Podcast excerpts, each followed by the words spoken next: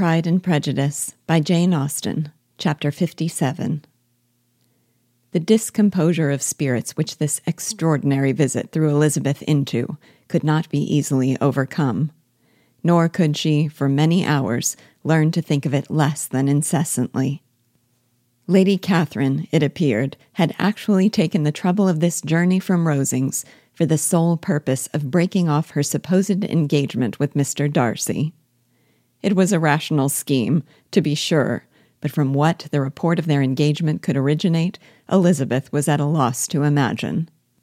Till she recollected that his being the intimate friend of Bingley, and her being the sister of Jane, was enough, at a time when the expectation of one wedding made everybody eager for another, to supply the idea.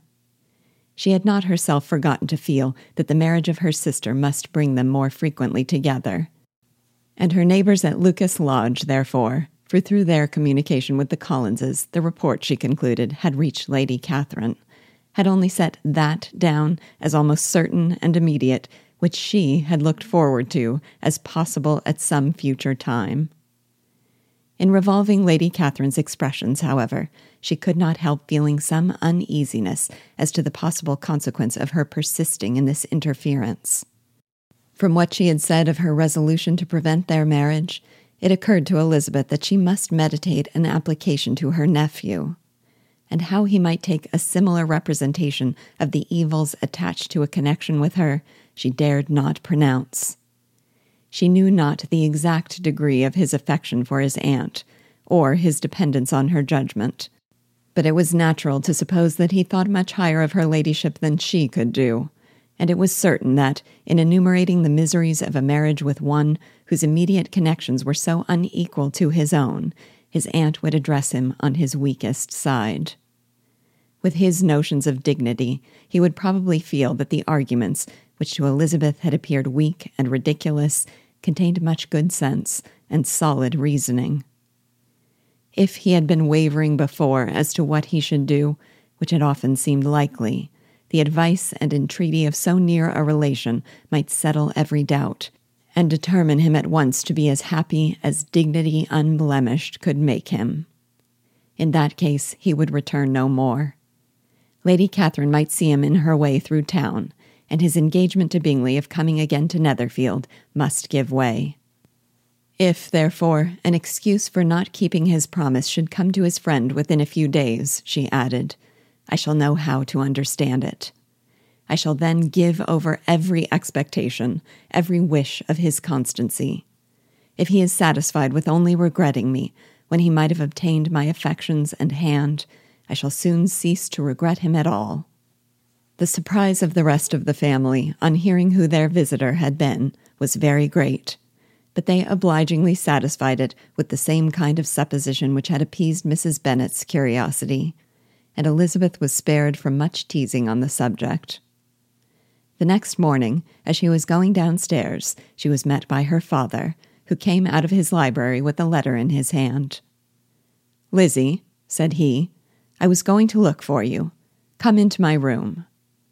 She followed him thither, and her curiosity to know what he had to tell her was heightened by the supposition of its being in some manner connected with the letter he held.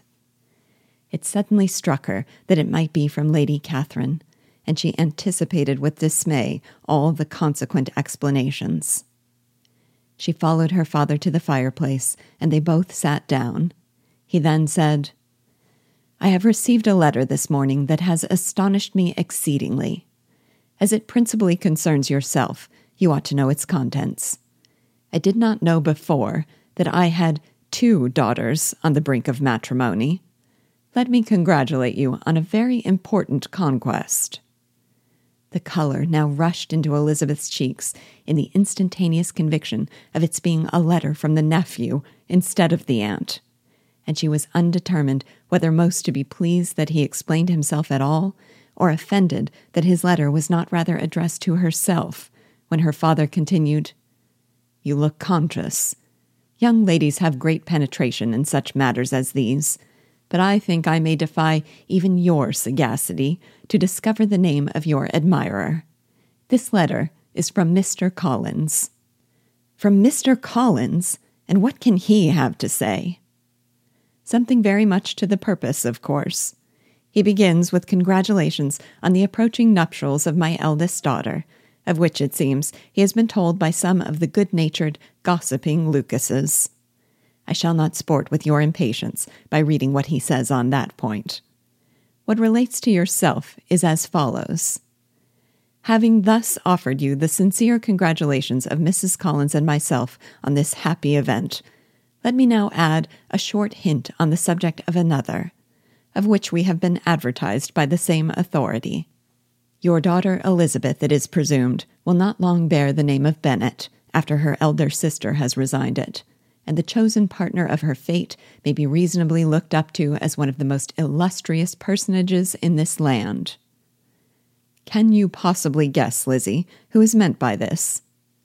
This young gentleman is blessed in a peculiar way with everything the heart of mortal can most desire: splendid property, noble kindred, and extensive patronage. Yet, in spite of all these temptations, let me warn my cousin Elizabeth and yourself of what evils you may incur by a precipitate closure with this gentleman's proposals, which, of course, you will be inclined to take immediate advantage of. Have you any idea, Lizzie, who this gentleman is? But now it comes out. My motive for cautioning you is as follows. We have reason to imagine that his aunt, Lady Catherine de Bourgh, does not look on the match with a friendly eye. Mr. Darcy, you see, is the man. Now, Lizzie, I think I have surprised you. Could he or the Lucases have pitched on any man within the circle of our acquaintance whose name would have given the lie more effectually to what they related? Mr. Darcy, who never looks at any woman but to see a blemish, and who probably never looked at you in his life. It is admirable. Elizabeth tried to join in her father's pleasantry, but could only force one most reluctant smile. Never had his wit been directed in a manner so little agreeable to her. Are you not diverted? Oh, yes. Pray, read on.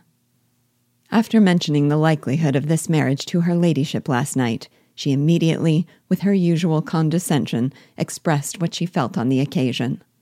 When it became apparent that on the score of some family objections on the part of my cousin, she would never give her consent to what she termed so disgraceful a match, I thought it my duty to give the speediest intelligence of this to my cousin, that she and her noble admirer may be aware of what they are about, and not run hastily into a marriage which has not been properly sanctioned.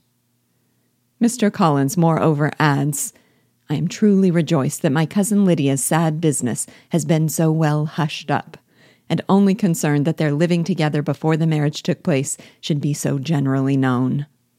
I must not, however, neglect the duties of my station, or refrain from declaring my amazement at hearing that you received the young couple into your house as soon as they were married. It was an encouragement of vice, and had I been the rector of Longbourn, I should very strenuously have opposed it. You ought certainly to forgive them, as a Christian, but never to admit them in your sight, or allow their names to be mentioned in your hearing. That is his notion of Christian forgiveness. The rest of his letter is only about his dear Charlotte's situation, and his expectation of a young olive branch. But, Lizzie, you look as if you did not enjoy it. You are not going to be missish, I hope, and pretend to be affronted at an idle report. For what do we live but to make sport for our neighbors, and laugh at them in our turn? Oh, cried Elizabeth, I am excessively diverted. But it is so strange.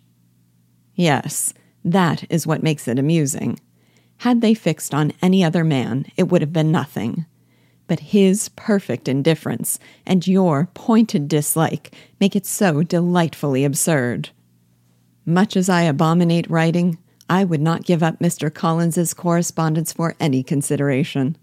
Nay, when I read a letter of his, I cannot help giving him the preference even over Wickham, much as I value the impudence and hypocrisy of my son-in-law. And pray, Lizzie, what said Lady Catherine about this report? Did she call to refuse her consent? To this question his daughter replied only with a laugh, and as it had been asked without the least suspicion, she was not distressed by his repeating it. Elizabeth had never been more at a loss to make her feelings appear what they were not. It was necessary to laugh when she would rather have cried. Her father had most cruelly mortified her by what he said of Mr. Darcy's indifference, and she could do nothing but wonder at such a want of penetration, or fear that perhaps, instead of his seeing too little, she might have fancied too much.